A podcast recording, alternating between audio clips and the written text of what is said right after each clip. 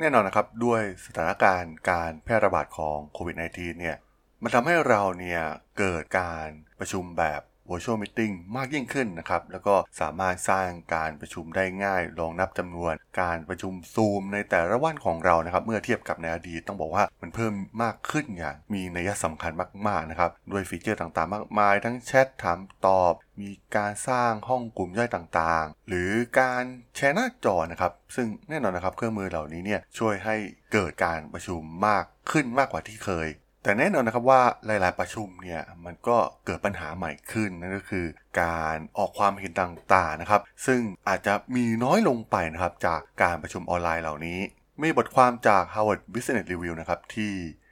มาบอกถึงวิธีการปรับปรุงประสิทธิภาพ การประชุมแบบ virtual meeting นะครับให้ทุกคนเนี่ยสามารถออกความเห็นได้อย่างมีประสิทธิภาพมากที่สุด วิธีการมันเป็นอย่างไรนะครับ ไปรับฟังกันได้เลยครับผม You are listening to Geek Forever podcast. Open your world with technology.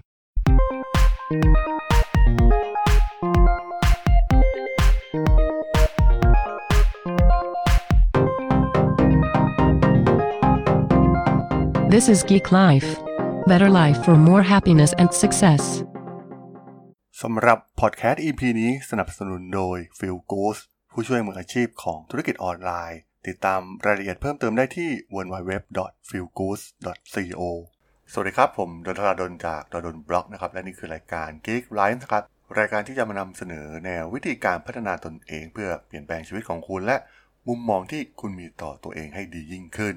สำหรับใน EP นี้นะครับจะมาว่ากันถึงเรื่องราวของการประชุมแบบ virtual meeting นะครับ ซึ่งตอนนี้เรียกได้ว่ากลายเป็นเทรนด์ใหม่นะครับ ที่เกิดจากการแพร่ระบาดของไวรัสโควิด -19 ทำให้โปรแกรมอย่าง Zoom เนี่ยมีคนใช้งานจำนวนมากนะครับ แล้วก็จำนวนมิ팅ที่เกิดขึ้นในแต่ละวันเนี่ยมันเพิ่มมากขึ้นกว่าแต่ก่อนมากๆนะครับ เราก็ต้องขอแนวคิดหรือข้อเสนอแนะจาก สมาชิกในระหว่างการประชุม แม้กระทั่ง virtual meeting เองเนี่ยก็ต้องการนะครับคำตอบคำเสนอแนะที่มีคุณค่านะครับ ซึ่งเป็นสิ่งที่เริ่มหาได้ยากนะครับ โดยเฉพาะการประชุมแบบ virtual meeting และมีบทความจาก Harvard Business Review นะครับที่ได้เสนอวิธี 8 ประการนะครับในการที่จะแสวงหาคำตอบจากสมาชิกที่แม้จะเงียบที่สุดนะครับในการประชุมก็เราสามารถที่จะได้รับฟังความคิดเห็นจากพวกเขาได้ วิธีแรกก็คือการแชร์คำถามออกไปร่วงหน้านะครับ ก่อนการประชุมแน่นอนนะครับว่าหากเราต้องการความคิดเห็นต่างๆ ก็ต้องให้เวลาพวกเขามากที่สุดเช่นเดียวกันนะครับ ในการที่จะจัดการกับปัญหาหรือคำถามเหล่านั้น เมื่อมีการกำหนดได้ว่ามีใครที่จะเข้าร่วมประชุมนะครับ ให้ส่งอีเมล พวกเขาถึงคำถามที่เราจะถามนะครับ ใส่คำถามเหล่านั้นลงในวาระการประชุมและในปฏิทินนะครับ เพื่อให้ทุกคนรู้ว่า กำลังจะเกิดอะไรขึ้น เพื่อให้พวกเขาสามารถเตรียมการที่จะตอบคำถามเหล่านี้ได้นั่นเองสำหรับข้อ2นะครับนั่นก็คือการกำหนดกฎเกณฑ์ที่ส่งเสริมให้เพิ่มการมีส่วนร่วมในการประชุม หลายๆ คนน่าจะเคยเจอปัญหานะครับ ที่ไม่พร้อมที่จะยกมือเพื่อเสนอไอเดียนะครับ เพราะคิดว่าไอเดียของพวกเขาเนี่ยยังไงก็ถูกโยนทิ้ง ดังนั้นนะครับให้สร้างความชัดเจนเกี่ยวกับจุดประสงค์ของการประชุม เช่น การสร้างจุดประสงค์ของการประชุมที่จะรวบรวมความคิดให้มากที่สุดเท่าที่จะเป็นไปได้นะครับ เพื่อนำไปประเมินและเลือกไอเดียที่เข้าท่าในครั้งต่อไป ซึ่งจะทำให้คนเนี่ยกล้าเสนอไอเดียมากยิ่งขึ้น และเพื่อช่วยรักษาสมดุลของเวลานะครับ ให้กำหนดเวลาที่ชัดเจนนะครับเวลาที่ใช้ในการประชุมเช่น 1 ชั่วโมง ดังนั้นจึงให้แต่ละคนเนี่ยให้ข้อมูลสั้นๆนะครับ เพื่อให้ทุกคนมีเวลาเหลือที่จะพูด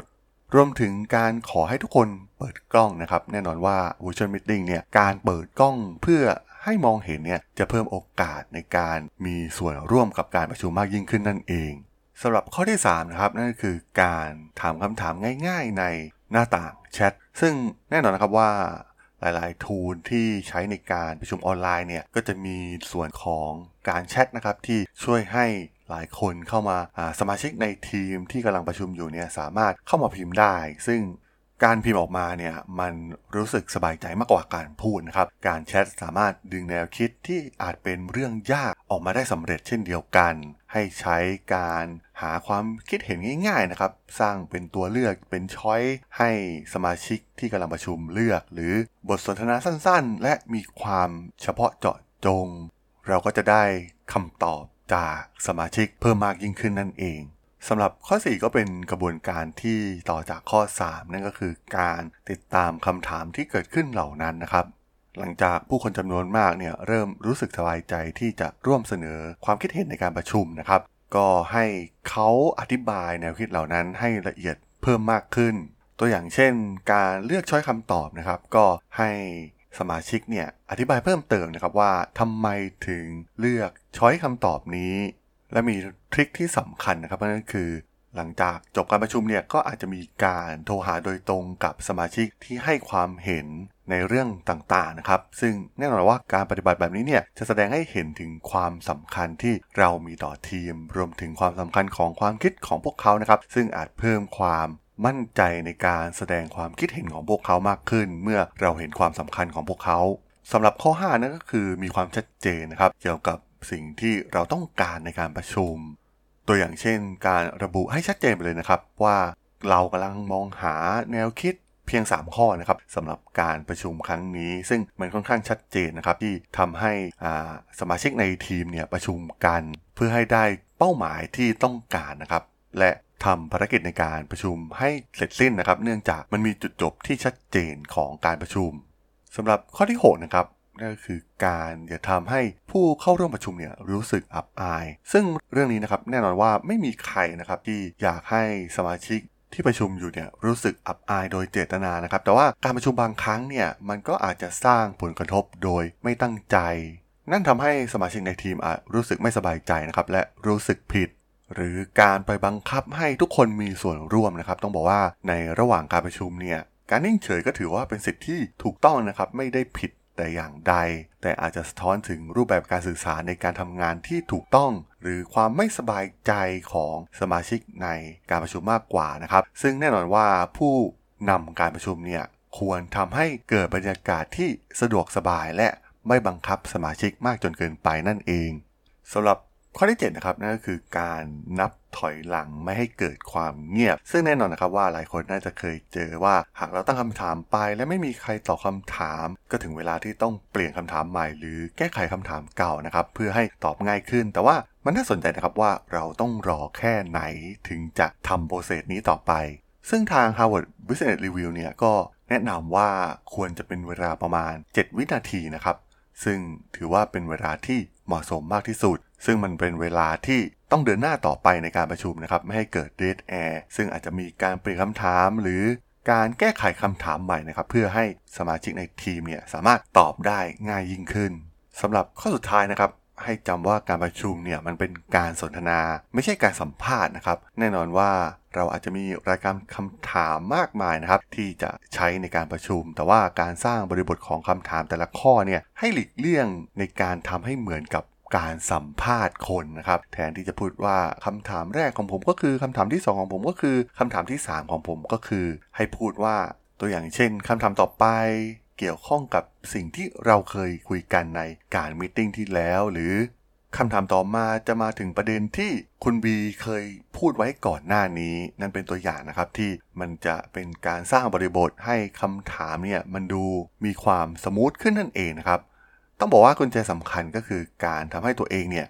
มีส่วนร่วมในการสนทนานะครับ ไม่ใช่เป็นแค่ผู้จดบันทึกของการสนทนาเท่านั้นนะครับ ซึ่งถ้าคนอื่นเห็นว่าเราเนี่ยใส่ใจมากพอ ใส่ใจการมีส่วนร่วม พวกเขาก็จะสบายที่จะแบ่งปันข้อมูลที่เป็นข้อมูลเชิงลึกให้กับเราได้นั่นเองครับผมพอดแคสต์ EP นี้สนับสนุนโดย Fillgoods ผู้ช่วยมืออาชีพของธุรกิจออนไลน์ ที่จะทำให้ชีวิตง่ายและสะดวกสบายขึ้นกว่าเดิม โดยฟีเจอร์ทั้งหมดออกแบบมาเพื่อ support การทำงานของธุรกิจออนไลน์อย่างแท้จริง ให้ทุกธุรกิจสามารถทำกำไรและสามารถขยายธุรกิจ ให้เติบโตได้ตามที่ต้องการอย่างไร้กังวล ร้านค้าที่ยังประสบปัญหาคอยฉุดยอดขายและโอกาสเติบโตให้ดิ่งเหว สามารถติดต่อให้ f e e l g o o d เข้าไปเป็นผู้ช่วยธุรกิจของคุณได้ที่ www.feelgood.co สมัครตอนนี้มีโปรโมชั่นพิเศษมากมายนะครับ อัปเดตกิจกรรมและข่าวสารได้ที่ facebook.com feelgood.co หรือโทรไปที่ 02 114 6800 กด 1 สำหรับ เทคนิควิธีในการทำให้สมาชิกพูดเพิ่มมากขึ้นนะครับในการประชุมแบบ virtual meeting ใน EP นี้เนี่ยผมก็ต้องขอจบไว้เพียงเท่านี้ก่อนนะครับสำหรับเพื่อนๆที่สนใจ เรื่องราว วงการธุรกิจเทคโนโลยีและวิทยาศาสตร์ใหม่ๆที่น่าสนใจก็สามารถติดตามมาได้นะครับทางช่อง Geek Forever Podcast ตอนนี้ก็มีอยู่ในแพลตฟอร์มหลักๆ ทั้ง Podbean Apple Podcast Google Podcast Spotify YouTube แล้วก็จะมีการอัปโหลดลงแพลตฟอร์ม Blockdit ในทุกๆ ตอนอยู่แล้วด้วยนะครับถ้าอย่างไรก็ฝากกด Follow ฝากกด Subscribe กันด้วยนะครับแล้วก็ยังมีช่องทางหนึ่งในส่วนของ Line ที่แอดทรดน t h a r a d h o l สามารถแอดเข้ามาพูดคุยกันได้นะครับ ผมก็จะส่งสาระดีๆพอดแคสต์ดีๆ ให้ท่านเป็นประจำอยู่แล้วด้วยนะครับ ถ้าอย่างไรก็ฝากติดตามทางช่องทางต่างๆ กันด้วยนะครับสำหรับใน EP นี้เนี่ยผมก็ต้องขอลากันไปก่อนนะครับ เจอกันใหม่ใน EP หน้านะครับผม สวัสดีครับ